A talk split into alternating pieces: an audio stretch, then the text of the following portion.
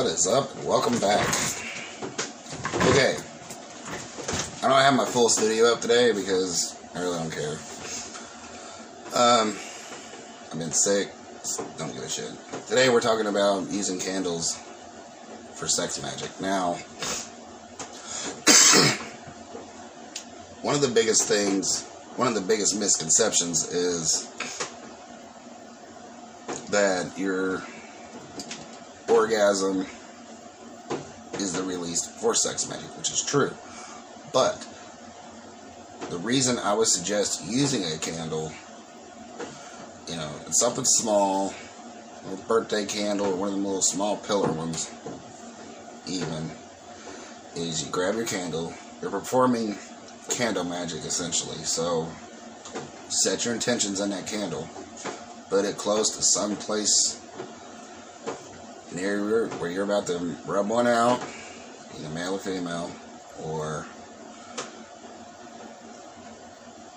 you're actually engaged in partner sex. Because if you think about it, when you're when you're involved in sex, you can have that clear intention in your mind, but being involved in the sex act, it's gonna go. So if you so if you set your intentions in the candle, it really does help whatever you're trying to achieve with your sex magic actually achieve. If that makes sense. I mean, if you're going solo, I mean, you shouldn't have to do this, but if you are engaged in partner activity, I would suggest using a candle, like I said, because you are needing the orgasm as release, but